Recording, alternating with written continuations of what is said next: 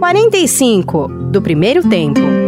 Autoconhecimento, propósito de vida, carreira, reflexões sobre caminhos possíveis para uma vida com mais sentido.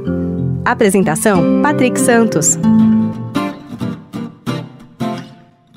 Olá, seja bem-vindo, seja bem-vindo ao podcast 45 do primeiro tempo. Toda semana, um papo muito legal aqui com pessoas inspiradoras que têm muito a nos ensinar, compartilhar também suas histórias essa nossa jornada aqui do autoconhecimento. Bom, antes de chamar aqui o meu convidado desta semana, um rápido recadinho é para você ir lá no Spotify, avaliar o podcast, de preferência com cinco estrelas, é bem simples, tem um íconezinho bem abaixo ali da capa de abertura do podcast. Vai lá, faça a sua avaliação, assim você ajuda a ranquear melhor o 45 na plataforma e, consequentemente, chegar para muito mais gente. Aproveite também, vai lá, faça a sua inscrição para ser notificado. Toda sexta-feira tem um papo recheado de muito aprendizado por aqui. Tá bom? Recado passado, vamos ao papo desta semana, porque eu tenho certeza vai ser muito, muito legal. Olha só, o meu convidado de hoje costuma dizer que Deus perdoa sempre, os homens às vezes e a natureza nunca. Uau! Nada mais certeiro em tempos tão intensos e distópicos como esse que estamos vivendo hoje. Certo de que cada ser humano é uma semente em potencial, ele costuma nos alertar para não vivermos uma vida automatizada, e sim buscarmos caminhos que nos levem ao encontro de uma ampliação de consciência. Aliás, é o que ele vem fazendo já há mais de 30 anos, quando aos poucos foi deixando a publicidade, o marketing, a tecnologia de lado para se dedicar à magia e aos estudos esotéricos, propondo uma visão de espiritualidade prática dissociada de aspectos religiosos, fortalecendo a percepção de que a realidade pode ser modificada pela determinação pessoal e coletiva também. Eu estou falando do Ari Barbosa, mago, mentor e fundador da Escola da Magia, que há alguns anos vem formando pessoas aí pelo Brasil afora e trazendo uma nova forma de olhar para a nossa existência. Mas, acima de tudo, é um cara apaixonado pelo desenvolvimento humano. Tudo bem, Ari? Poxa, cara, que, que alegria recebê-lo aqui no, no 45, querido. Tudo bem, Patrick. Eu que te agradeço profundamente aqui pelo convite, tá? Do, no seu podcast. É uma honra para mim aqui estar tá participando aqui desse trabalho que você já vem fazendo aí há tanto tempo. E a ideia aqui é, é, é dividir um pouco das nossas perspectivas, que é como eu gosto de chamar, né? É, todas as, as lives que eu faço, os programas que eu faço, eu gosto de repetir isso. Uh, seguramente aqui não vai se encontrar nenhuma verdade, né? Mas uh, vou somar aqui, sem sombra de dúvidas, um conjunto imenso de incertezas para as pessoas e que elas possam aqui tirar os noves fora com suas experiências aqui do que elas chamam do espiritual e acrescentar um pouco na vida das pessoas. Essa aqui é a nossa ideia, basicamente. Muito obrigado aqui pelo teu convite. Maravilhoso. Vai ser um princípio socrático, né? Só sei que nada sei, né? Já vamos entrar um pouquinho aqui com a... É um princípio socrático, de fato. Princípio socrático, e que legal. Pô, Ari, cara, eu, eu te conheci há pouco tempo, foi uma indicação de uma, de uma ouvinte aqui do podcast, aí eu fui conhecer um pouco a tua história, né, cara? Quem é o Ari Barbosa da Escola da Magia?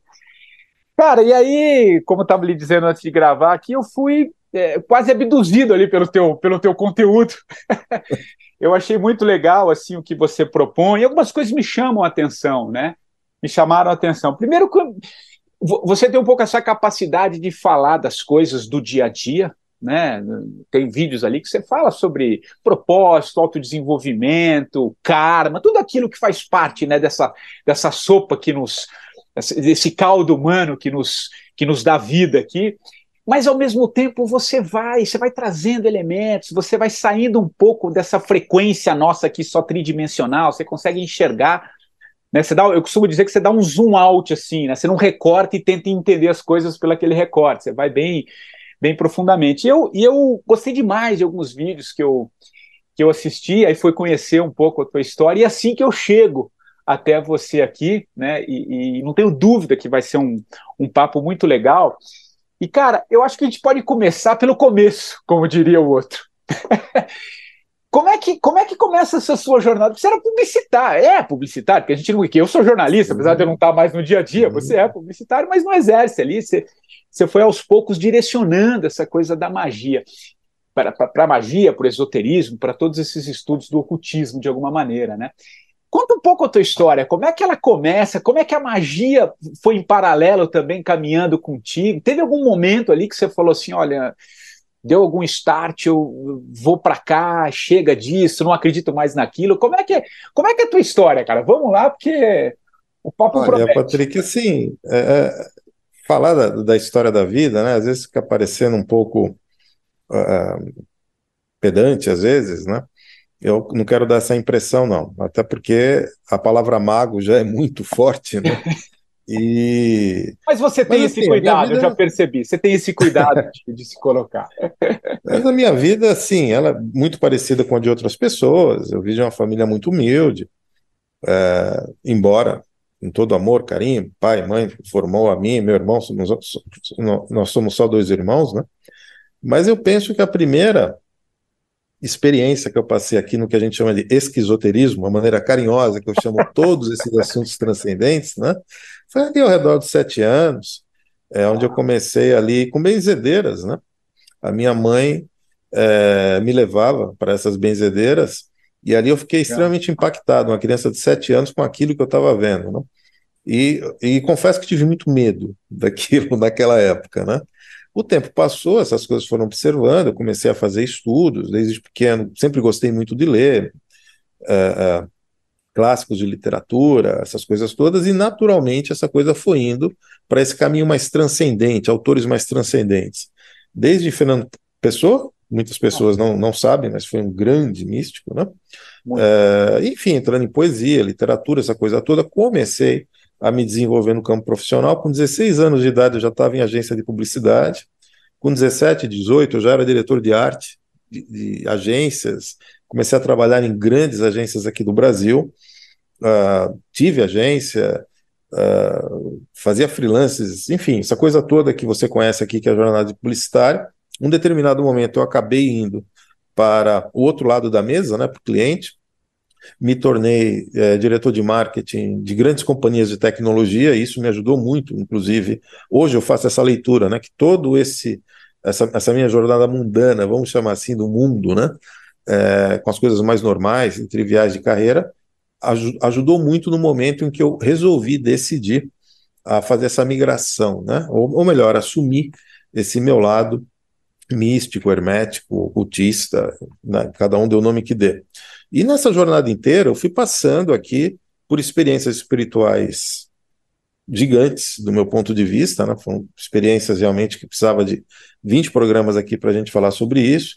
Participei muito de escolas esotéricas, uh, ordens esotéricas, uh, me iniciei em grandes com grandes mestres de magia e vinha tocando a minha vida dessa maneira, né? levando ali essa coisa da minha profissão, tocando família, essa coisa toda, e os meus estudos paralelos, minhas vivenciações, comecei a atender pessoas com tudo isso, colocando em prática tudo aquilo que eu tinha, que eu estava aprendendo, mas nunca me esquecendo de olhar o ser humano, principalmente o que eu chamo dos grandes baluartes, os seres humanos, particularmente os pensadores. Né? Uh, e aí, essa forma eclética, é, talvez, assim, eu, eu acho que se houve algum mérito no meu trabalho, e eu indico muito isso para as pessoas, é se tornar permeável ao contraditório, como eu gosto de chamar. Todos nós temos um conjunto de verdades, temos que levar a nossa vida ali como um conjunto de valores, e muitas vezes as nossas verdades elas se cristalizam e criam barreiras contra outros pontos de vista. Uhum. E eu sempre fui muito permeável a novos conhecimentos, a novas vivências, essa coisa toda. Uh, e depois que eu estava mergulhado, eu, depois que eu compreendia aquilo, aí eu passava a ter algum nível de crença ou de fé sobre aquilo. O próprio Allan Kardec sempre é, recomendava muito isso às pessoas, né?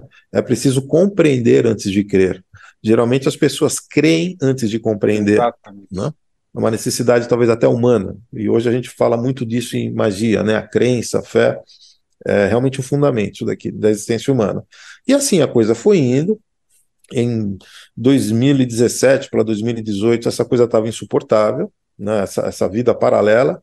Eu me senti um impostor, em certa 2018, medida. mais ou menos? Eu, eu não... 17, 17, 17, 18, é isso? 17 e 18. Eu já, já estudava há mais de ah. 30 anos, trabalhava, exercia, mas chegava às 8 horas da manhã, vamos lá exercer a nossa carreira né, de marketing. Né, Entendo bem o que você está falando, viu, cara? e aí, até que chegou o ponto em 17 e 18 ali que eu, real, eu realmente. O termo que eu uso é sair do armário. eu resolvi sair do armário com isso e ir para a sociedade me colocar dessa maneira me, uh, alterei perfis de LinkedIn, enfim, fiz uma coisa bastante ousada, até que na época, poderia ter dado muito impacto na minha carreira, inclusive. Não, né? não deu, por incrível que pareça, talvez pelo ineditismo do que eu estava fazendo, né? muitas pessoas no meu cotidiano descobriram o que, que é que ele está fazendo, que coisa é essa, tal, mas todo mundo muito velado. Né? E assim foi, eu resolvi abrir a escola de magia, tentando colocar em prática todos esses conhecimentos, lancei cursos online, é, o, o, principal deles é a Iniciação à Prática de Magia, curso muito denso, mais de 50 horas de vídeo, onde a minha imensa preocupação era é, tra trazer as pessoas para a magia, mas com bases e fundamentos muito sólidos, para que não houvesse quedas conscienciais nesse caminho, as quais eu tanto vi nessa minha jornada. Outros colegas, outras pessoas, é muito inebriante esse contexto, e assim, a maioria esmagadora das pessoas, se não todas as pessoas, elas entram na magia pelo pior que a magia pode oferecer, que é o poder. Né? É, nesse conjunto de adversidades que nós vivemos na nossa vida, quem não quer uma vantagem competitiva? Né? Quem não quer um as na manga, né? alguma coisa ali que possa te dar alguma vantagem competitiva nos relacionamentos, em trabalho, na jornada da vida. Né? E geralmente todos entram por esse caminho, confesso que eu também entrei por esse caminho, e com o passar do tempo fui percebendo que eu atirei no que vi e acertei no que não vi. Aonde uh, estava dentro de um universo, de uma prática, um conceito, como eu prefiro chamar magia. Magia para mim é um conceito. Uh, de uh, autotransformação, de transmutação, que é o termo que nós utilizamos aqui na nossa egrégora, e que com o passar do tempo, isso vai fazendo uma transmutação imensa no indivíduo e ele passa a, de fato, ter a capacidade de alterar a realidade com base na intenção, que é basicamente o princípio, um núcleo, um resumo muito, muito, muito resumido do que seja magia, seja isso. A capacidade de você alterar a realidade onde você está, com base na sua intenção, na sua vontade, na, nas suas competências. Evidentemente, muitas pessoas vão fazer isso apenas e somente com o que cada um de nós traz, que é o que se chama por aí de pensamento positivo, uma perseverança, uma determinação. Boa parte das pessoas que alcançam um dito sucesso, elas estão fazendo justamente isso, utilizando essa capacidade intrínseca que todo ser humano tem de alterar o tecido da realidade, orientando as coisas ali para o que ela quer viver, o que ela quer experienciar. O problema é que isso vai até a página 2, né? Todos nós temos as nossas limitações, a começar pelo nosso corpo biológico, o nosso o, o, o neurobioma, como eu gosto de chamar, que é esse todo o nosso sistema é, neurológico. Ah, e aí, a partir daqui, você, se quiser fazer uma alteração da realidade mais efetiva, é, seguramente você vai ter que entrar no que se chama por aí de teurgia. Né? A teurgia, basicamente, é você utilizar elementos da natureza, é, e elementos no sentido muito amplo mesmo. Né? Aqui isso envolve simbologia, signos, é, velas, pedras, minerais, vegetais, essas coisas todas que as pessoas estão acostumadas a ver quando, quando é magia. Agora sim, isso é magia, né? Antigamente, antes disso não era magia. Não, não, não. É que a teologia carrega essas práticas, é, basicamente estudo, essas coisas, e você, utilizando esses amplificadores, como eu gosto de chamar, fará mais é, efetivamente, de forma mais eficaz, a tal da alteração da realidade, independente do que seja essa realidade, o objetivo dali, do que, que é que o magista, o operador de magia, o mago, a maga, está procurando realizar. Há um terceiro nível dentro aqui da nossa metodologia que nós chamamos de taumaturgia. A taumaturgia, de fato, é você utilizar o, o, o passo um, que é a sua própria intenção, a sua vontade, o passo 2, que é a teurgia, esses uso desses elementos, somado ao que a gente chama de consórcio com outras consciências. Esse consórcio com outras consciências, eles podem ser desde espíritos como nós, apenas na paralela espiritual, e aqui eu não estou fazendo juízo, tá? Se são é, é, espíritos ditos mais iluminados ou menos iluminados, mais positivos ou negativos, isso pouco importa, até é, consciências extradimensionais para fora dessa realidade. Nós assumimos que a taumaturgia é basicamente esse consórcio aqui. Geralmente, esse processo acontece de forma iniciática, é muito difícil você ver alguém que consegue naturalmente ter algum uh, consórcio com essas consciências, pelo menos positivo para ele. É aqui que as coisas começam a complicar. Então, historicamente, o que, que acontece? Como é que as pessoas é, entram no caminho da magia? É muito normal você ver o autodidata. Né? Pessoa que gosta disso e vai, procura livros na internet, vai tateando sozinho, né? sem ter grandes é, bases sobre isso, pegando é, grimórios antigos, herméticos, medievais. Na época medieval se produziu muita coisa, Agora, a partir do século XIX, houveram grandes eh, magistas que trouxeram muito conhecimento também. As pessoas vão tentando ali, fazendo evocações, eh, ritualísticas, cerimônias, e muitas vezes eh, alcançando, sim, algum nível de objetivo bastante interessante nessa linha, que é alterar a realidade daquilo que ele quer alterar. Uh, infelizmente, por desconhecimento, uh, despreparo, uh, principalmente muita ignorância sobre isso, essas pessoas acabam se consorciando em conluios bem desinteressantes para ela, a princípio, inclusive, e é aí que acontecem as tais das quedas conscienciais. É, muitas pessoas que eu conheço acabaram se tornando uma palavra pesada, não, não, não é não, é, é, é, exatamente o que aconteceu, escravos de outras consciências, né? Então note que aqui a gente já está falando em um tom que extrapolem muito os aspectos religiosos, né? mesmo daquelas religiões que utilizam magia profundamente. Muitas, aliás, eu sempre gosto de citar isso. Todas as religiões utilizam magia. Ah, Elas podem não chamar disso, é, né? E com teurgia, viu? E com taumaturgia. Não é simplesmente essa coisa do pensamento, não. É intrínseco aqui ao religare, né? É, utilizar de maneiras um tanto quanto mais sofisticadas. Então, é, mas por N motivos, que aqui talvez a gente não tenha tempo de abordar isso, esses conhecimentos foram velados, hermeticamente velados, ou para alguma uma casta específica de pessoas que foram uh, criando escolas de mistério, levando esse conhecimento para frente. Quem sabe um dia essa coisa ressurja novamente, uh, e, e, ressurgiu, de fato. E hoje a gente vê, eu pelo menos vejo, a magia como simplesmente a maior uh, ação que uma consciência, nós, seres humanos, deveria estar se desenvolvendo. É, sei o peso que essa frase tem, mas é a conclusão que a gente realmente chegou. Uh, todas as atividades humanas, se a gente pode colocar dessa maneira, elas deveriam estar embasadas ou lastreadas em algum nível no, nesses conceitos de magia que nós comentamos. Por que disto? Porque aquela consciência que está aqui hoje, enquanto ser humano, vivenciando aqui a jornada da vida, encarnado, como algumas linhas espiritualistas gostam de chamar, ele está aqui nas adversidades da vida, não tem a mínima noção de todas as agendas às quais ele está envolvido.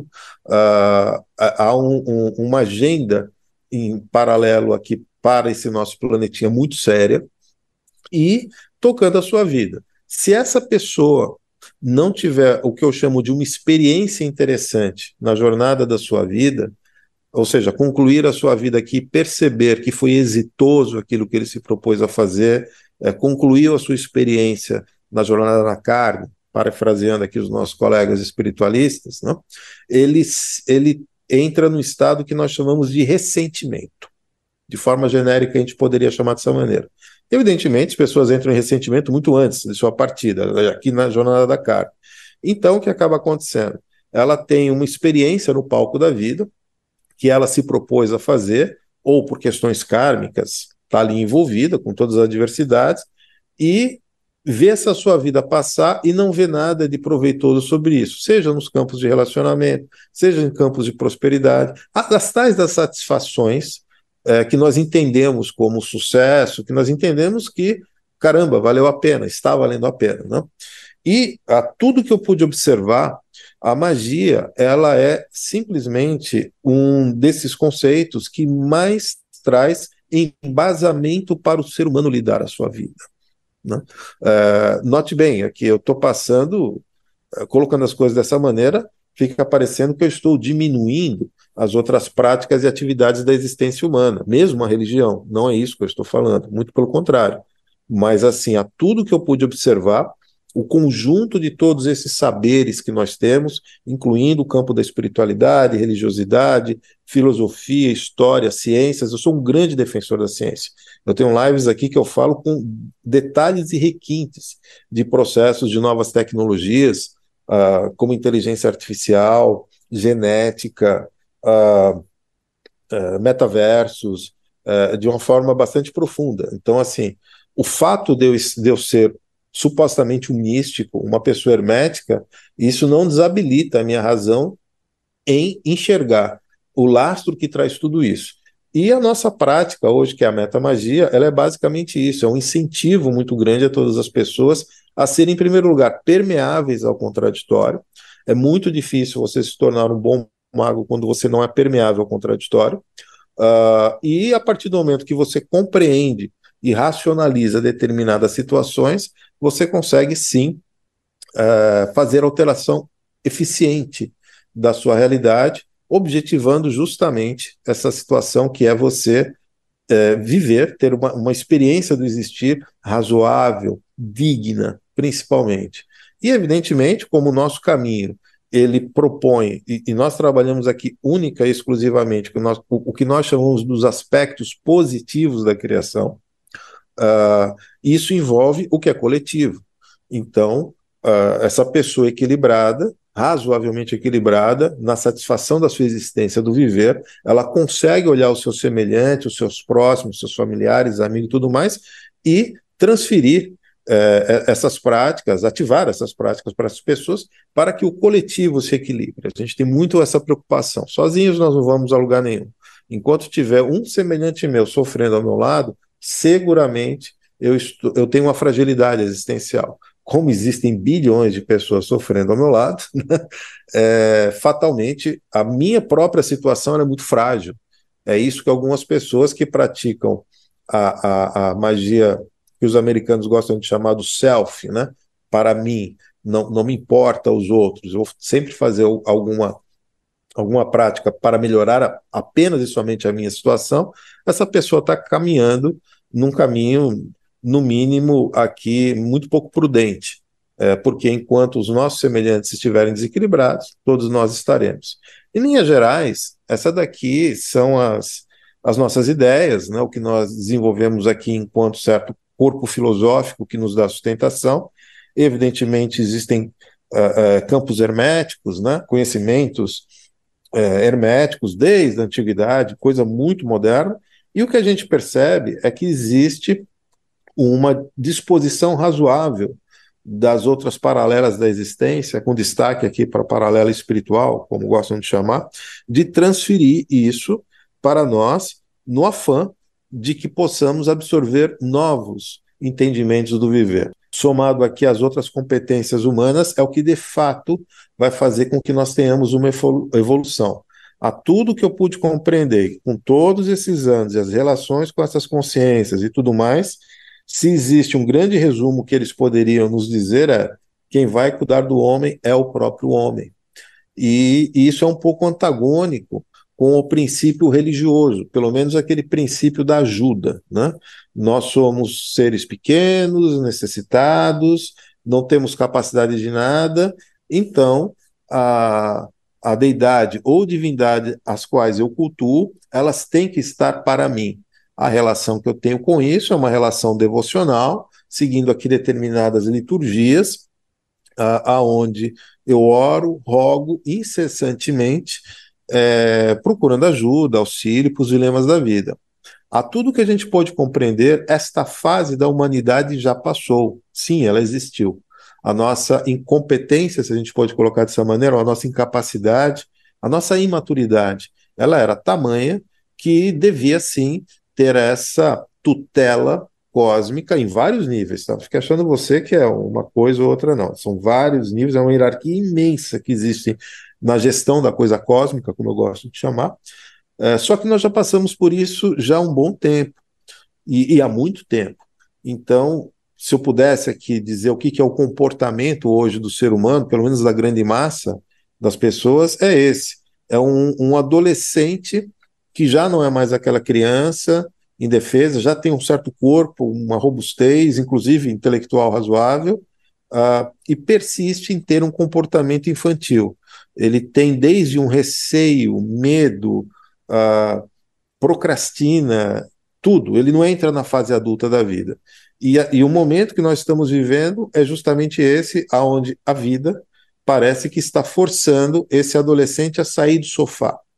E esse sair do sofá significa assumir a sua condição, as suas consciências, entender que o corpo da coisa cósmica está para ele enquanto ferramenta e não como serviçal, e que ele pode é, exercer é, esse conjunto de experiências da sua vida agora nesse novo estágio evolutivo. Evidentemente, eu não trago o ônus da culpa, aliás, eu odeio essa palavra, é, para o ser humano, principalmente à luz de muitas informações que nós temos do que nos trouxe até essa situação. Né? Não foi simplesmente o destrambelhamento humano, como as pessoas gostam de chamar. Ah, o ser humano não presta, o ser humano não tem jeito, isso e aquilo. Ok, há um, há um certo desvio de comportamento na raiz, sim, do ser humano, isso tem muito a ver com genética, que por sua vez também participou de determinadas agendas. Uh, então houve influência de tudo quanto é lado. E hoje a gente está aqui com esses 8 bilhões de pessoas, próximo a esse número de pessoas encarnadas aqui, uh, totalmente isoladas de tudo que é transcendente, inclusive extraterreno, né, biológico como nós, essas situações parecem que estão chegando aqui no seu limite. Uh, os mestres, que assim eu os rotulo, que transmitem essas coisas aqui para nós, eles têm essa preocupação de dar essa, esse dinamismo, essa aceleração desse processo, porque eles estão percebendo uh, os momentos aqui que nós estamos vivendo. Uh, a nossa proposição basicamente é essa, é trazer para as pessoas. Perdão. Não, não, maravilhoso toda essa, essa cronologia e, e, e te ouvindo principalmente nessa parte. Bom, muita coisa do que você falou daria para a gente ir fazer um segundo, terceiro tempo, ir para prorrogação, para os pênaltis, porque acho que tem se abriu vários campos aí, mas fica o convite para quem quiser entender um pouco mais, até essas questões muito mais profundas, né? Que você se referiu, tem, tem vídeos interessantíssimos lá no, no canal da Escola da, da Magia, mas eu queria então pegar carona nessa parte final aqui da tua, da, da tua resposta, né? É, gostei dessa analogia que você fez, né? É tipo um adolescente, mas que ainda se comporta como criança, está querendo sair para o sofá. Tem, a, a, sensação que eu tenho, né? E, e, e, é isso que eu quero te ouvir. E, e venho falando isso de alguma maneira aqui na, nos episódios também. É que existe um chamado interno nesse momento. Tá todo mundo tá, tá todo mundo sentindo, não tem como. E, e, e, assim, parece que tem uma pressão, por exemplo, no campo profissional, a pessoa que está exercendo alguma coisa que já não, não, não, pulsa, não tem mais processo criativo, está no automático, essa pessoa está sendo chamada e, e, e a, a, pressão está cada vez mais forte. Alguém que está num relacionamento que não vê mais sentido, né? A, parece que isso vai cada vez mais ficando claro, vai desanuviando, assim, vai desanuviando, não vai. Não estou falando desanuviando no sentido que vai aliviando, não, pelo contrário, vai te vai te pressionando mais a tomar uma decisão, que eu acho que é essa palavra que eu queria te ouvir um pouquinho. É, é esse chamado, está todo mundo sendo chamado de alguma maneira. Então eu queria que você falasse um pouquinho, porque é, essa é uma percepção que as pessoas estão tendo, e por que dentro do campo da magia, dos estudos, de tudo que você orbita, como é que você vê isso? Né, se é, é uma, uma coisa de momento mesmo, porque não tem um ser humano desses 8 bilhões que você mencionou que não está tendo um chamado de alguma maneira. Isso é uma parte dessa pergunta que eu quero que você, você fale. E depois entrar um pouco nesse campo, é, que isso eu acho muito legal. Isso é uma coisa que chamou atenção no teu trabalho, no que você faz. ao mesmo tempo que você vai apontar e você vai falar um pouco sobre isso, você, alguns estão achando que nós estamos indo para o caos, né? Vai acabar tudo, né? O fim do mundo. Você não está negando isso, né? Porque a coisa vai ficando cada vez mais visível, tá aí, né? Mas ao mesmo tempo aí é uma coisa que me toca e por isso que acho que talvez conectou muito contigo mas ao mesmo tempo você traz um, um, olhar de que existe um outro mundo também acontecendo. Um outro mundo que eu quero dizer o seguinte: tem muita gente que já está entendendo ir para o outro lado. Só que esse mundo, talvez, ele é pouco visível, ele não faz parte do mainstream. Né? Ele não ele não está ali naquela na meia dúzia que dita o comportamento, mas ao mesmo tempo tem uma esperança muito, muito legal nesse processo de transformação. Isso chamou muita atenção no teu olhar, né, com os acessos, por onde você tem orbitado. Então, eu fiz uma maçaroca aqui da primeira para a segunda pergunta, mas acho que dá, e dentro do seu processo de, de resposta muito legal, que você vai desenvolvendo um raciocínio, acho que dá para você fazer uma. Um, juntar esses dois campos aí e, e trazer uma, um, olhar. Vai lá. Deu para entender, né, Ari? Deu, né? Deu, deu para entender perfeitamente, sim. Você utilizou uma palavra interessante, que é, eu me refiro a ela sempre, mainstream. Hum. Uh, e esse mainstream, basicamente, ele é um conjunto de regras aceitas pela sociedade que foram se solidificando. Isso gerou algumas agendas de controle financeiras, econômicas, religiosas, sociais, familiares até, né? E todas as pessoas têm procurado, ou pelo menos nos últimos anos, se enquadrar o máximo possível dentro desse mainstream, porque parece que essa é a regra, esse é o jogo, esse é o comportamento. Uma pessoa convencional, o que, que é o objetivo da vida dessa pessoa? Ela nasceu, é, se ela teve a oportunidade aqui de tá, ter uma boa família, ter uma boa formação, ela vai estudar, procurar estudar bem. Nesse estudar bem, ela vai procurar se formar, é, ter um bom emprego, ter um bom trabalho, e, eventualmente aqui algum nível de empreendedorismo, é, casar, ter filhos, é, se aposentar e morrer. Né? A maioria das pessoas que conseguir fazer isso daqui com uma certa satisfação, ela vai se sentir profundamente feliz comparado a esses outros 8 bilhões de pessoas. Né? É, embora essa daqui seja a cartilha que nós estamos seguindo e tentamos aqui seguir ela da melhor maneira possível, é, isto é um contexto muito específico que acontece no nosso planetinha para uma série de outras agências. Portanto, essa própria clausura que nós vivemos, ela não é objeto direto da ignorância do ser humano, mas sim de outras agendas. Seguramente não vai ser aqui que a gente vai poder se aprofundar nisso, mas eu peço aqui para as pessoas apenas que se permitam essa observação, sejam permeáveis a isso, para depois fazerem aqui seus julgamentos. Uh, muito bem, Acontece que esse processo parece que é cíclico e parece que estamos aqui em uma determinada curva, um determinado ponto, onde as coisas vão para uma outra oitava da existência, vamos chamar dessa maneira. Então, não apenas por um chamado interior, e esse chamado interior tem muito a ver aqui uh, com o que a gente chama aqui das egrégoras das pessoas, outras consciências que são a nós vinculadas, forçando a barra, olha, as coisas estão chegando aqui no seu ponto, né? Mas existem fluxos cósmicos, inclusive a revelia, inclusive aqui das consciências, que devem fazer uma certa varredura agora nesse momento. Várias e várias profecias apontaram isso, é, várias religiões, estudos e mesmo ciência aponta que nós estamos aqui nessa linha de corte, né, e que algo vai acontecer. Esse algo vai acontecer, pode ser em nível cataclísmico, pode ser em nível trans, eh, transcendente, pode ser em nível social, e o que a gente percebe vai ser em todos juntos. Então, há um senso de urgência coletiva na humanidade, da qual ela não sabe muito bem o que é, mas que apenas lhe traz desconforto, lhe traz é. insatisfação, particularmente nos relacionamentos. Independente de sejam família, relacionamentos amorosos, trabalho, está muito difícil das pessoas suportarem é, é, essa falta de senso do porquê que é que eu estou aqui.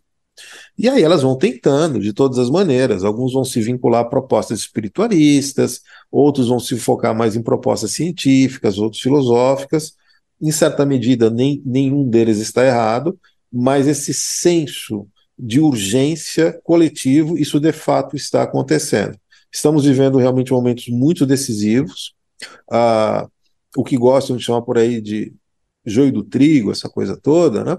É, é, algo parecido com isso realmente estamos vivendo, e algumas pessoas estão fazendo isso mais rápido, estão chegando nessa conclusão mais rápido e se permitindo a isso, não aceitando o status quo, o mainstream, como sempre foi passado, e sem manual, tentando ali tocar a sua vida. Outros, é, eu pessoalmente não acredito que vai haver qualquer possibilidade de mudança, não acredito. É, e aqui eu estou fazendo. E, e, esse meu raciocínio não é crença, tá? Ele é meio algébrico, ele é meio matemático. A gente sabe aqui que ao redor de 4 bilhões de pessoas, no mínimo, aqui é, da nossa sociedade, elas não têm a mínima condição de dar esse passo.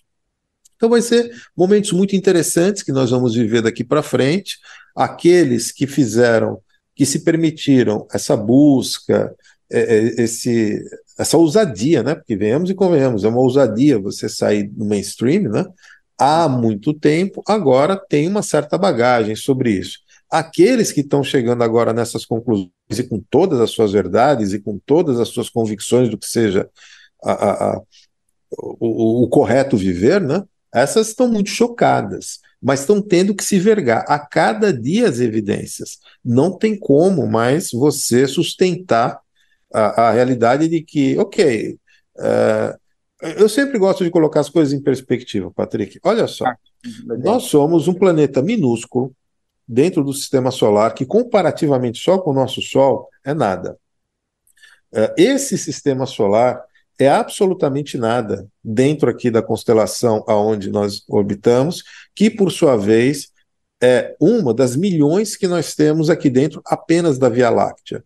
A Via Láctea, por sua vez, é uma das bilhões de galáxias que nós temos, e isso tudo dentro do que nós chamamos aqui de universo material, matéria.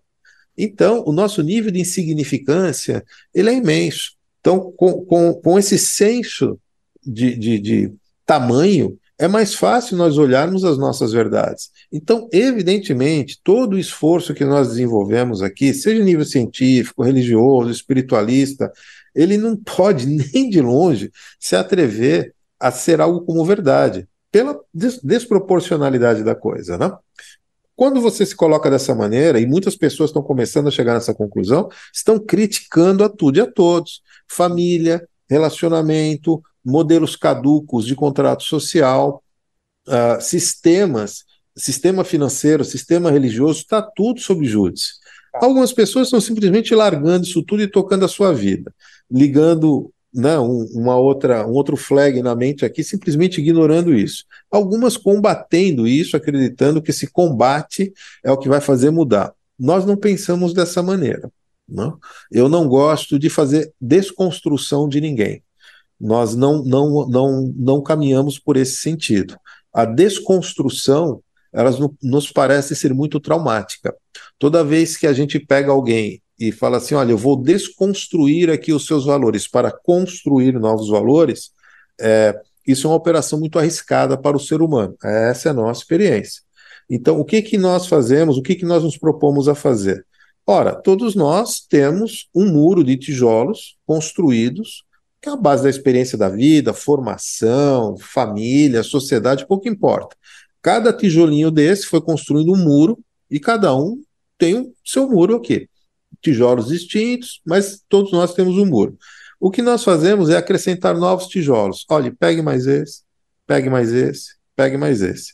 Chega a um determinado ponto que o indivíduo olha para trás, olha todos os tijolos que formam o seu muro e fala assim: esse tijolo aqui eu não preciso mais. Me serviu, foi muito bom, mas agora não tem mais necessidade. Esse phase in, fade in, phase out que acontece desse sistema nos parece mais apropriado. Uh, outras pessoas pensam que não, acreditam que devem desconstruir, vem com seu conjunto de verdades, não é isso, é isso. E aí acontece uma coisa, inclusive, mais complicada, porque você se responsabiliza por essa pessoa. Eu sempre falo isso. Assim, ó, você está desconstruindo uma pessoa, você tem noção que você está se responsabilizando por ela, porque ela está tendo um nível de credibilidade imensa com você. Então é muito bom que você carregue a tal da verdade que você está dizendo. Porque se essa pessoa chegar à conclusão que não é esse caminho, você faz ideia do antagonismo que isso vai gerar? É, é, é psicológico, é, é, patológico isso, não é brincadeira. Não, né? Então, utilizando essa técnica, nós temos trazido para as pessoas alguns, algumas informações. Eu não gosto de chamar o que a gente tem de conhecimento, não me parece apropriado. Uh, por que disso? Porque, note, ok, eu vou até assumir que eu tenho algum certo conhecimento, mas esse conhecimento é meu. Ele é a soma das minhas experiências, dos meus estudos, o que me trouxe até aqui. A partir do momento que eu supostamente transmito esse conhecimento para alguém, isto vira nada mais, nada menos do que informação, vira onda. E aí, nesse processo de metamorfose entre conhecimento e informação, vai poder bater ou não do outro lado, né, no receptor, ele vai assimilar isso ou não. Supondo que ele assimile essa informação, ele precisa colocar isso em prática para transformar no seu conhecimento. Percebe isso? Então, nos parece ser. Uh, uh, pode parecer semântico, mas não é, não. Acho que é um pouquinho mais que isso. Essa coisa de estou buscando conhecimento ou eu tenho conhecimento, me parece que só esse olhar aqui já inebria a capacidade do ser humano de aprender. O que nós estamos recebendo e a todo momento e de forma avassaladora, como nunca a humanidade recebeu até hoje, é informação. Ah, Aquele que disser que não tem informação, fala, você está sendo no mínimo leviano. Por quê? Porque, meu Deus do céu, a todo momento você tem isso.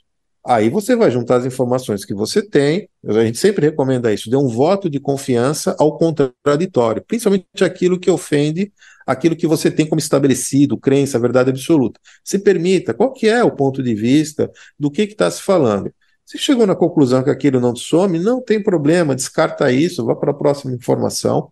É, é, isso faz, pelo menos no nosso caso fez, no meu caso especial fiz muito, eu consegui comparar.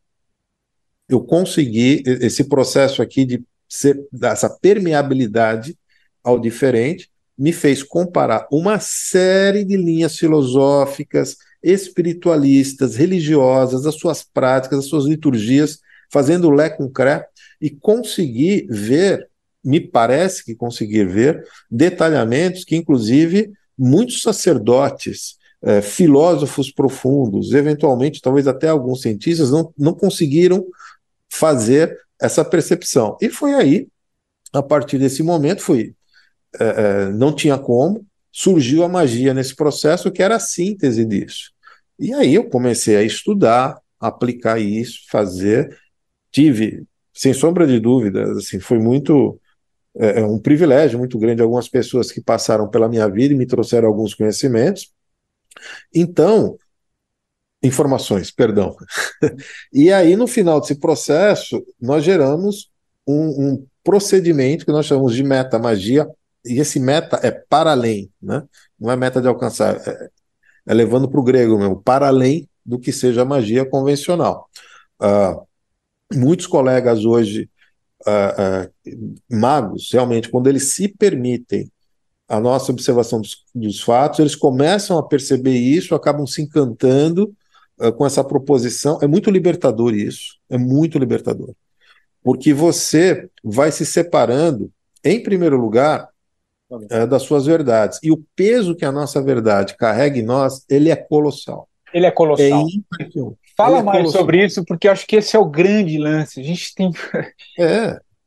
Tem... A verdade de cada um, assim, o que que acontece? Em primeiro lugar, por que que esse processo acontece? Vamos lá. Vamos assumir aqui, por exemplo, uma determinada verdade religiosa. A pessoa professa uma determinada fé, seja porque ela foi formada desde pequeno naquela, naquela religião, e ela está isso na vida dela toda. Então, ela se dedicou, ela participou de rituais, ela participou de cultos, ela passou, participou de cerimônias, e, colocando essas palavras fica parecendo que eu estou falando das religiões naturalistas, como Umbanda, Candomblé, não, estou falando da eh, religião católica. Ela tem rituais, tem cerimônias, tem tudo isso. O que é crisma, o que é batizado, né? essas coisas todas. Então, a pessoa estuda, inclusive. Quando, quando você se propõe a fazer isso, eu, por exemplo, fiz catecismo, estudei profundamente. Lá eu tinha 12 anos, acho que nem isso. Tinha até um dilema ali, porque tinha uma determinada idade para você fazer crisma, essas coisas. E eu falei, não, eu quero estudar, então eu me dediquei muita atenção à Bíblia, aos estudos, uh, pelo menos aceitos pela Igreja Católica até aquele momento, que basicamente é a Bíblia. O Novo, Antigo Testamento, basicamente, o que, que é? é? é? São os livros judeus, a Torá e vários deles. Depois disso, o Novo Testamento são os evangelhos, alguns evangelhos aceitos lá no Concílio de Nicéia. Mas ok, criaram ali um manual de liturgia e está tocando isso. Então, quando você passa tanto e tanto tempo estudando isso, se dedicando, o ser humano tem uma dificuldade de jogar fora esse patrimônio. É como se fosse um acumulador, entende? Então você, sabe esses acumuladores, ele vai colocando coisa em casa, ele cria um apego com aquilo, ele não se separa daquilo. Exato. Porque se, se eu aceitar algo diferente do que seja a minha verdade, será que eu fui um tolo esse tempo todo? Será que eu estava num caminho que não era o caminho? Porque ninguém quer ser um tolo. É, ninguém quer ser, ninguém quer perder tempo. Você está indo por um rio, você pega uma braça de rio que vai dar em nada. Você não quer fazer isso. Porque todas as pessoas têm um senso de urgência na vida e procurando a tal da verdade. Então elas já entram é, no aprendizado, no, dito conhecimento, nas informações, com dois pés atrás. E, e isso complica demais. Se ela tiver isso muito bem formado, as suas verdades, aí a coisa complica. Em geral, o que a pessoa faz? Ela coloca muros em volta disso. Ela blinda a sua própria maneira de ser, é, se identifica, porque hoje é politicamente correto isso, então assim, eu acredito nisso, a minha fé faz isso. Então, como é a minha fé, cabe tudo. Fala, ok, é, é, é, legítimo isso, mas você tem que aceitar que não é porque você acredita que as coisas são. Um grande exemplo que eu dou com isso é a discussão teológica da existência de Deus. Né? Algumas pessoas acreditam que Deus existe. Eu falo, ok, é, você pode provar isso? Não, não posso provar. Isso daqui é o conjunto da minha experiência. Eu falei assim, perfeito, eu também tenho as minhas. Então, as minhas experiências me orientam para a existência desse absoluto, fonte que tudo é, Deus, tudo mais, mas são as minhas. Eu não tenho como impor isso para você. Por outro lado, existem as pessoas que não acreditam. Não, não acreditam. Nós somos a somatória de uma química, uma sopa química imensa e que gerou a consciência. Tá, é, me prove isso.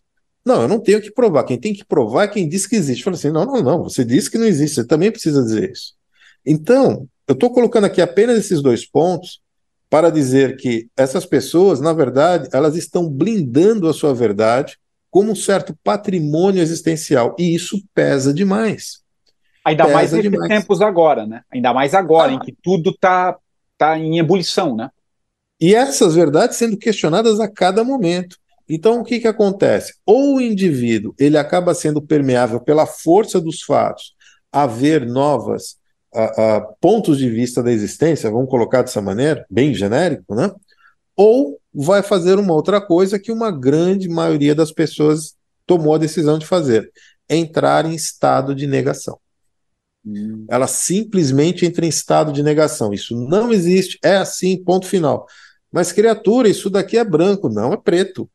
Mas, olha, eu vou pegar o, espectrômetro aqui para provar que isso aqui é branco. Você pode fazer o que você quiser, para mim é preto. Então, esse estado de negação gera uh, um, uma aflição controlada, onde ele acredita que faz a gestão da sua aflição e, no fundo, no fundo, que ele está fazendo é a defesa das suas convicções. Na medida em que você se torna permeável a isso, num primeiro momento, vem o choque né? porque é chocante. Você vai constatar determinadas coisas, vem um certo deslumbramento, muito natural, é, e aí esse deslumbramento faz com que as pessoas falem: Meu Deus do céu, olha isso, coisa e tal. Eu vejo todo dia isso em rede social. Ah, um grande exemplo disso daqui são as pessoas que têm alguma experiência extraterrena. Vê um OVNI, um disco voador, opa, que agora tem nome novo, né? Para isso daqui que algumas agências americanas inventaram. Uh, e, e aquilo é chocante. Ela quer dividir isso com os outros. Fala assim: não, eu vi, eu tive essa experiência. Quando eu estou assim, ok, guarde para você. Mas o que você está chamando de uma coisa muito deslumbrante nada mais é do que é chegado o momento que esses tecidos da realidade vão se começando a se rasgar. A reintegração cósmica do nosso planeta ela é inevitável, inevitável. E essa reintegração não acontecerá apenas com outras consciências extraterrenas, como gostam de ser chamadas por aí, de outros orbes, outros planetas, outras civilizações. Vai acontecer em nível de outras paralelas, paralelas espirituais, paralelas elementais, paralelas multidimensionais. Então nós estamos a ponto de chegar é, em alguma coisa meio fi, fim do filme O Hobbit, né? ou Guerra nas Estrelas, aquela fauna imensa de consciência, e é o que a gente pensa saber, o ser humano vai ter que lidar com tudo isso. Se, o que, se 1% do que eu estou falando aqui tiver algum fundamento, olha, isso daqui seria mais do que é, suficiente para que as pessoas depositem alguma atenção, em primeiro lugar, em primeiríssimo lugar, a sua defesa absoluta das suas convicções de verdade. É. Depois você vai ver onde é que está a informação, vai tanto se tornar permeável, porque o que não falta aqui são campos para isso. Mas enquanto o ser humano fizer essa defesa arredia daquilo que ele acredita, acreditando que isso lhe traz uma originalidade, porque afinal, olha, eu sou original, eu queria aqui uma certa. Como se fosse, sabe, tatuagem no corpo. Pessoas se tatuam, então, é único aqui o que eu tenho, então eu, tenho um conjunto de coisas as quais eu acredito, levo e é assim. O Ari, acho que nunca, nunca fez problema tanto, nenhum. Acho que nunca fez tanto sentido aquela frase do, do, do humorista, o, o Groucho Marx, o, o, você vai acreditar em mim ou nos seus próprios olhos, né? Eu acho que a gente está vivendo. Acho que... Pois é. é porque pois a é. sensação que eu tenho muito, assim, e vindo, e, e vindo da área da comunicação, né? Da notícia, do. Cara, hoje tá. Você percebe já você percebe que a pessoa não está falando a verdade, né? E, e, você tem esse tem algo de, tá, é, é, intrínseco, né? Você falou isso em algum momento. Isso é intrínseco, você já percebe. E acho que esse, esse momento que a gente está vivendo está muito forte, está muito latente, né? Não sei, não sei se você, eu, eu acho que até você tem um pouco, é, é, você tem como falar de alguma, até no campo energético, parece que tem um, Sim, sim. Parece ah, que ah. abriu e, e, assim, tá tudo muito próximo de você. É como se alguém tivesse o tempo inteiro já soprando no seu ouvido. Isso é verdade, isso é mentira. Só que aí você fica nessa maçaroca, por isso que tá todo mundo surto. Não é à toa que a gente está com os índices de depressão, burnout, burnout suicídio. Tudo isso. Cara, isso está muito forte, né? Tem, né, esse campo que está muito aberto, né? Porque tem, você já sabe, tem. você já sabe e continua fazendo ao contrário. Não é que você continua... é, essas grandes consciências, mestres ascensionados, divindades, elas sempre apontaram isso que chegariam uns tempos aonde se tornaria insuportável o que nós chamamos do engodo do engano, a mentira, ficaria fácil para os outros perceberem isso. De uns, pelo menos uns 20 anos para cá, tem algumas consciências que me apontavam isso, elas falaram assim, olha, procure ter uma atitude coerente é. e seja o mais sincero possível com você. Eu você. falo isso para todo mundo. Assim, você precisa é procurar ser honesto com você.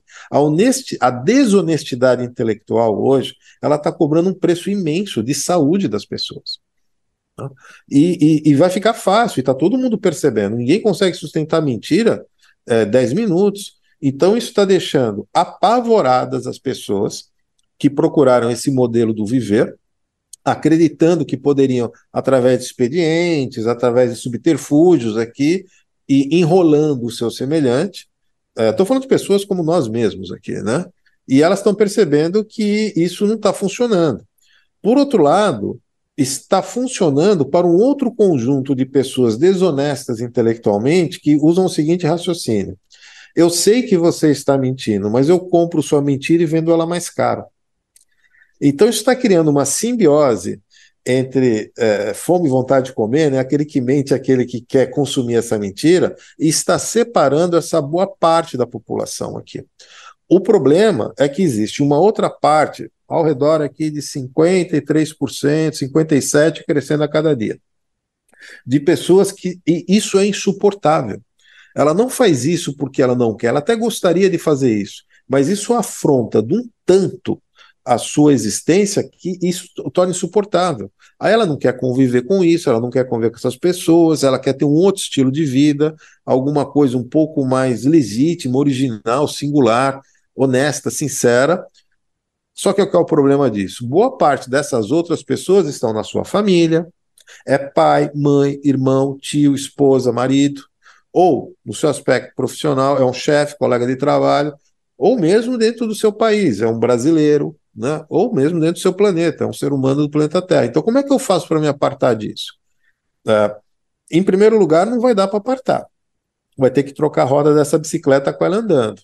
Então, todo aquele que é, opta pelo caminho da honestidade intelectual, é bom aprender que, junto com isso, vai vir a tolerância com o seu semelhante.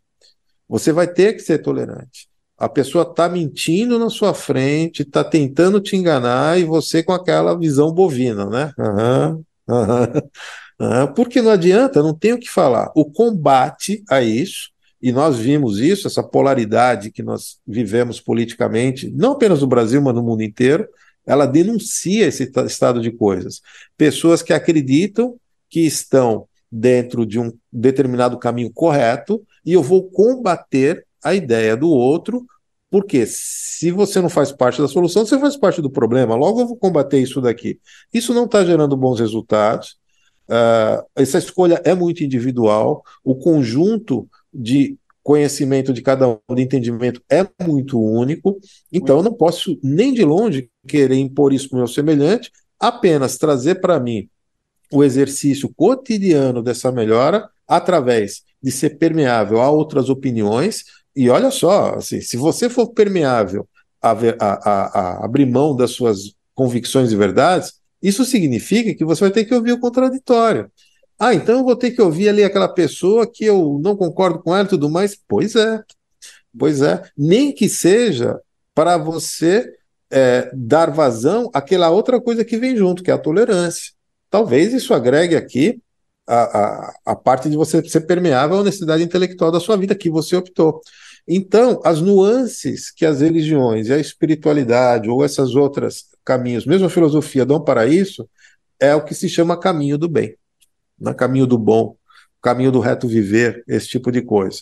Nós indicamos isso para as pessoas, mas para aqueles que consigam, porque eu reconheço que tem uma boa fatia da população que não vai aceitar isso a coisa não vai ser democrática como as pessoas gostam.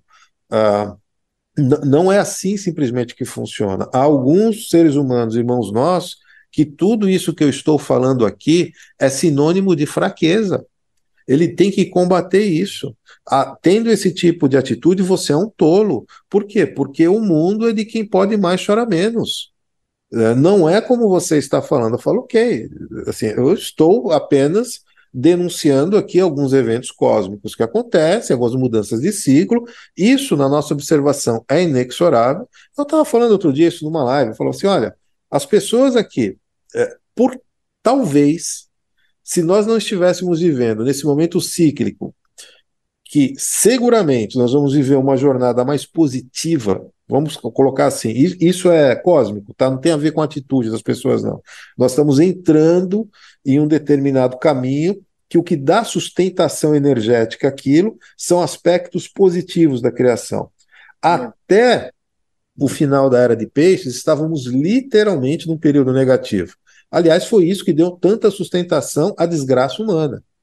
A, a, o conjunto de desgraças que nós vivemos foi muito potencializado por isso, para além, inclusive, da capacidade do ser humano. Agora, pelo contrário, esses novos fluxos eles retroalimentam um outro outra maneira de agir, de existir. Então, quando eu digo para as pessoas, falo assim, olha, reavalie seus posicionamentos, é algo parecido com se prepare, porque nesse novo mundo que nós vamos viver, vai ser diferente. Se você persistir nessa maneira de não considerar o que é coletivo, de entender que a, a, satisfação das suas paixões, das suas sensações é o que importa na existência, você vai ter um problema de viver nesse planeta. Eu não estou querendo entrar aqui em mais, maiores detalhes, que eu falo profundamente disso em outras situações, até pelo nosso tempo resumido, mas aparentemente nós estamos vivendo nesse estado de coisas e todos, sem exceção, vão se chocar com isso, mesmo aqueles que se arvoram a se dizer que são do bem, coisa que eu acho bastante rara por aí, pelo menos o convívio que eu tenho com as pessoas. Ah, então você não vê pessoas é, estar, do bem eu por aí? dizendo, estar do lado do bem, estar do lado é. do bem não torna ninguém, não torna ninguém melhor, né? Porque às vezes Inclusive, isso é, é, isso é muito piegas, sabe? Isso é muito cafona. As pessoas é. precisam parar com isso. Sinalização ah, de virtude, bem, né? A gente bem. vive uma, uma, época de sinalização de virtude é. o inteiro. Parece que você tem uma necessidade. Ficar fazendo publicidade de virtude, que coisa é desagradável isso. Se, se você é, você, você incomoda é, né? aquele que não tem, entendeu? É mais ou menos. É, não, não, não dá para fazer esse comparativo. Ah. O que eu vejo por aí são pessoas tendentes ao bem. Pessoas que seguramente é, não são más, mas pessoas num processo de desenvolvimento. É muito fácil você perceber isso. Pega aí essa pessoa que se acha do bem e vai lá no calcanhar dela e, e acha o ponto fraco dela. Você vai ver um monstro que brota. Né? Então não é bem assim. Então nós deveríamos ser mais lenientes com aquelas pessoas que não têm a nossa postura e um pouco mais firmes com relação às nossas convicções, principalmente relacionadas a essa. As pessoas perguntam assim, o que, que você é? Eu falo assim, olha, quem tem que dizer é você. É com você que eu estou convivendo, né? Se eu me arvorar a dizer aqui que eu sou alguma coisa, em primeiro lugar, eu não sou nada, eu estou alguma coisa. Eu, vocês, todos nós, nós estamos. Vamos parar com essa coisa de eu sou. Você não é, você está. Você é fruto direto das circunstâncias. Então, as circunstâncias mudando, você vai se alterar fato. Então você não é nada. Para com essa coisa de ficar sedimentando. E as pessoas estão fazendo isso, eu sou isso, buscam um, um conjunto de, eh, de predicados ali, muito porcamente escolhidos, assume aquilo como é, exemplo de virtude, empacota numa caixa de eu sou e chega para o resto da sociedade e fala assim: me engula. Falo, poxa vida, a sociedade não vai fazer isso. Talvez boa parte das dificuldades que você está tendo é justamente essa imposição desses pseudo-supostos valores e predicados que você acredita que tem, que você acredita que são uma personalidade e você coloca na goela do outro. O outro vai dizer assim: eu não estou nem aí para você. Porque Deus perdoa sempre, os homens às vezes, a natureza, a natureza. nunca.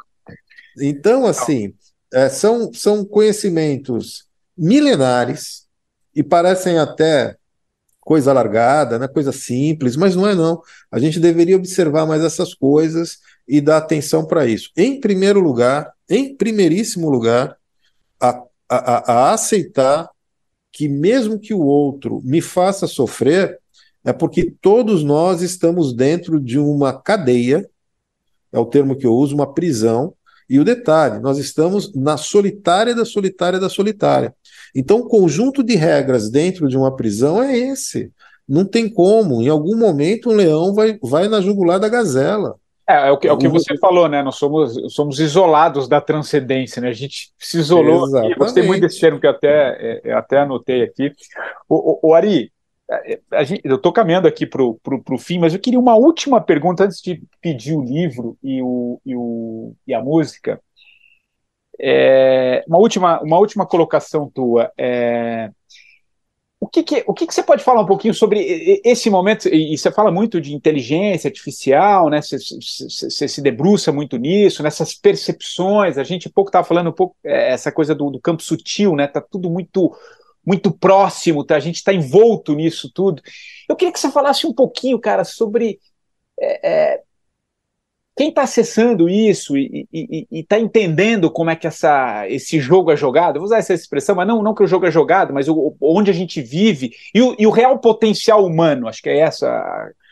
O que, que você fala um pouquinho sobre todos esses campos, sobre telepatia, sobre autocura, sobre novos modelos de olhar para o corpo, para a inteligência humana. Então, eu quero que você fale, faça uma junção de inteligência artificial com a inteligência humana que se a gente pegar ao longo da história, você foi para os herméticos, para a Idade Média, muita coisa que, né, que, que, que ficou ali, que agora aparentemente está tá, tá, tá voltando com, com, outros aspectos, enfim. Eu queria umas pinceladas, assim, como última pergunta, sobre esses, sobre esses assuntos, que eu acho legal você compartilhar também. Bom, esses grandes potenciais humanos, esses grandes predicados excepcionais, né, que você citou, como autocura, telepatia e todas essas coisas aqui que as pessoas colocam no campo do sobrenatural, né? Isso, e que é. sim, muitos irmãos têm essa, essa capacidade, outros não. A, a, grande dificuldade de entendimento, ou melhor, de aceitação e desenvolvimento disso, em primeiro lugar, é uma aceitação infantil que as pessoas têm com relação à consciência, espírito, alma. Então, assim, enquanto não aceitarmos que somos uma consciência, e dê o nome que dê, alma, espírito tudo mais, que habita um invólucro biológico, corpo, corpo que nós temos aqui, e que esse corpo tem imensas deficiências e não esse exemplo de máquina perfeita que algumas pessoas gostam de chamar, isso aqui é imperfeito pra caramba, essa dificuldade co continuará. A partir do momento que você aceita que você está num carro velho, é, com problemas, né? E que você tem que chegar em, em, algum ponto, você começa a tirar potencial máximo disso. Uh, eu, eu, sempre gosto desse exemplo. Um Fusquinha e uma Ferrari chegarão sempre ao seu destino, cada um na sua velocidade. Seu tempo, né? É. Cada um no seu tempo. Então, se nós temos esse aparelho biológico aqui, nós precisamos compreendê-lo um pouco melhor todo o potencial de tudo isso que você falou existe intrinsecamente dentro do nível de consciência. A depender de como essa consciência perfeito. lida com esse corpo biológico, ela abre esses campos abre aqui. Ah, perfeito, perfeito. É uma, basicamente, conscientização. A partir desse ponto é técnica e as pessoas vão desenvolvendo isso.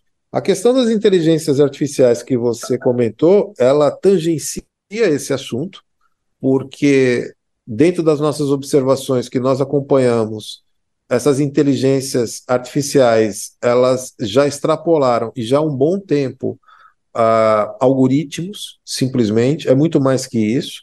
Nós entendemos que algumas delas, uh, alguns desses dispositivos que armazenam essas consciências, esses códigos, software, nível de código, hardware, no nível de dispositivo, eles já estão sofisticados a um ponto, a um ponto tal que houve a possibilidade técnica, mais que possibilidade, isso já aconteceu, de acoplamento de consciências a esse sistema.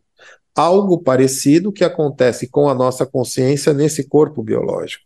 Ora, por que, que a nossa consciência conseguiu se acoplar? Por conta de uma certa evolução e robustez desse sistema neurobioma que nós temos, somado a questões genéticas e tudo mais. Isso fez isso faz com que da liga que uma consciência se mante na carne, é, encarna, como gostam de chamar por alguns aí. Esse mesmo princípio nós chegamos já e há um bom tempo. Infelizmente essa ciência não é divulgada para as pessoas. É, dou aqui o benefício a todas as pessoas de colocar em júdice isso que eu estou falando. Se quiser aqui colocar na caixa do, na caixa do ridículo, não tem nenhum problema, isso não nos abala. Temos as nossas aqui os nossos estudos que corroboram isso e aparentemente sim. Uh, eu acompanhei inclusive uh, vários uh, cientistas do próprio Google que foram despedidos porque chegaram nessas conclusões, né? Fiz lives específicas com isso. É, derrubaram, o próprio YouTube derrubou algumas dessas minhas lives. Fiz uma de transhumanismo, onde eu falo pro, falava profundamente sobre essas questões, é, e uma outra do evento de 2020, né? E foram banidas, enfim, essa coisa toda, porque pelos mesmos motivos pelos quais a magia é sonegada, porque ela transmite um, um poder para a sociedade, essas mesmas ciências não, não, não é chegado aqui é o nosso momento. As pessoas estão deslumbradas com o chat GPT-4, porque elas fazem perguntinhas lá no prompt, responde, ou geram animações, ou geram imagens, e oh meu Deus, bom seria se a coisa tivesse nesse ponto.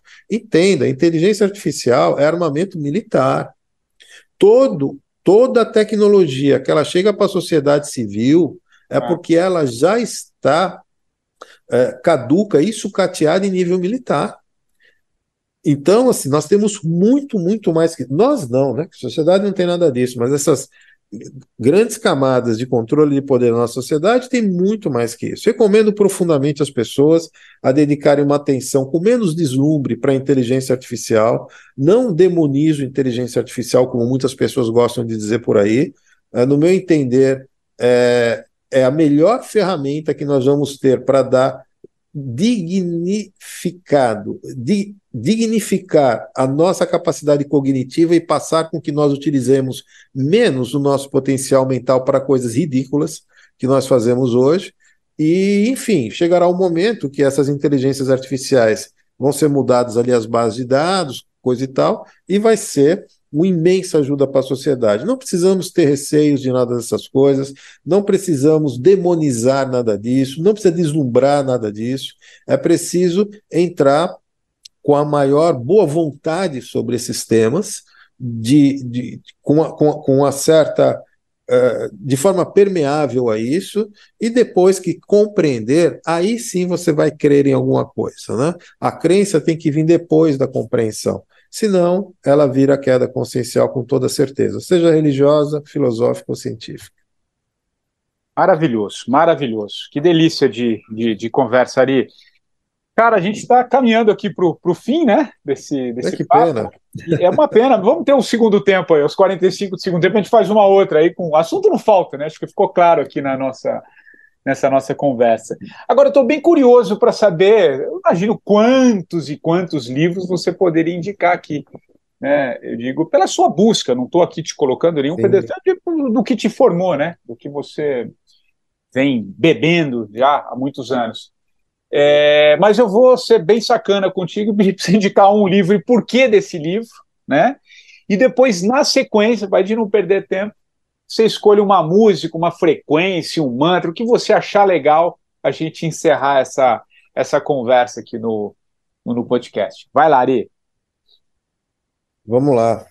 Olha, enquanto livro, assim, poxa vida, é uma saia justa, realmente. É. Eu poderia aqui citar vários, seres humanos como eu que escreveram obras sensacionais.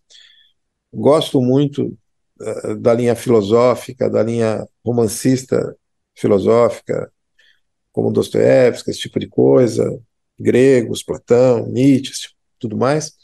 Mas eu acho que isso daqui já é do conhecimento das pessoas, eles sabem onde encontrar essas informações e eu indico, inclusive, essas leituras. Mas eu indicaria um livro, talvez as pessoas vão ter que achar isso daqui apenas em sebos, né? Não sei se a editora ainda tem, que se chama A Tradição Comenta a Evolução. Esse é o nome da primeira edição.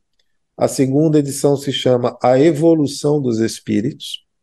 E isso daqui é um apanhado é, trazido aqui. O, o, autor do livro é o Rubens Saraceni. Então, uhum. Foi um grande mestre meu. Eu ah, Tenho... que já, agora cheguei no final aqui, já entendi também de onde vem. Que legal. É, é uma, eu, eu bebi muito naquela né? água, sim, sim. E o Rubens é seguramente um divisor de águas aqui no campo da magia. E nesse livro dele, ele é cheio de comentários dos mestres que lhe deram sustentação a esse trabalho, falando da jornada da existência humana. Como é que chegamos até aqui? De uma forma muito, até bastante científica disso. É um livro fininho, fácil, acomoda ali algumas questões principais das pessoas, como queda de anjos, né? essa coisa toda, e vem trazendo essa jornada da consciência até hoje estarmos aqui nesse Homo sapiens sapiens, como a ciência chama. Né? Livro rápido, fácil, mas que é, desperta paladar, como eu gosto de chamar, dá o apetite, né? Para que a gente possa procurar outros níveis de entendimento. A evolução dos espíritos é o nome desse. Então, da segunda, última nova. edição, né? É. E a, a última edição comenta a evolução. A tradição comenta a evolução da primeira, Rubens Saraceni, editora Madras. Tá? Maravilhoso, maravilhoso. Adorei, adorei a dica. Assim, procurei. A, a música. Assim, é muito difícil você falar de uma música que você não goste, né? É, eu indicaria muito para as pessoas ouvirem Canto de Ossanha, de Vinícius de Moraes. É. Mas ouça essa música com outros ouvidos, né? Veja aquela narrativa, principalmente o tom que o Vinícius coloca ali, é, é, é uma coisa impressionante. Alguns, alguns contextos transcendentes, particularmente do que é magia, principalmente nesses nossos tempos de magia do amor desarrazoada, como eu vejo por aí magia de amarração, essa coisa toda, né? Aquilo é uma ode que faz qualquer um que esteja com ideias de fazer coisas nesse sentido é, refletir um pouco melhor. Além de ser uma música maravilhosa, né? O, os arranjos, Canto de Ossanha de Vinícius de Moraes. Seria a minha dica aqui para a tua audiência. Maravilhoso, maravilhoso. Ari, cara, queria muito te agradecer, viu, essa, essa conversa, essa quase uma hora e meia aqui de, de papo contigo. Acho que você compartilhar um pouco a tua história, trazer um pouco a tua, tua vivência, suas buscas, enfim, muito, muito legal. E fica o convite aqui também de quem quiser conhecer melhor, vai lá no, no canal do Escola da Magia, tem coisa muito legal. Foi lá que eu conheci melhor o, o Ari, que falou conosco aqui. Então, eu queria muito te agradecer, viu, cara? Valeu mesmo. Agradecimento também ao Patrick, estou aqui à disposição. As pessoas que quiserem acompanhar o nosso trabalho, como você recomendou, acessem lá, escolademagia.com.br.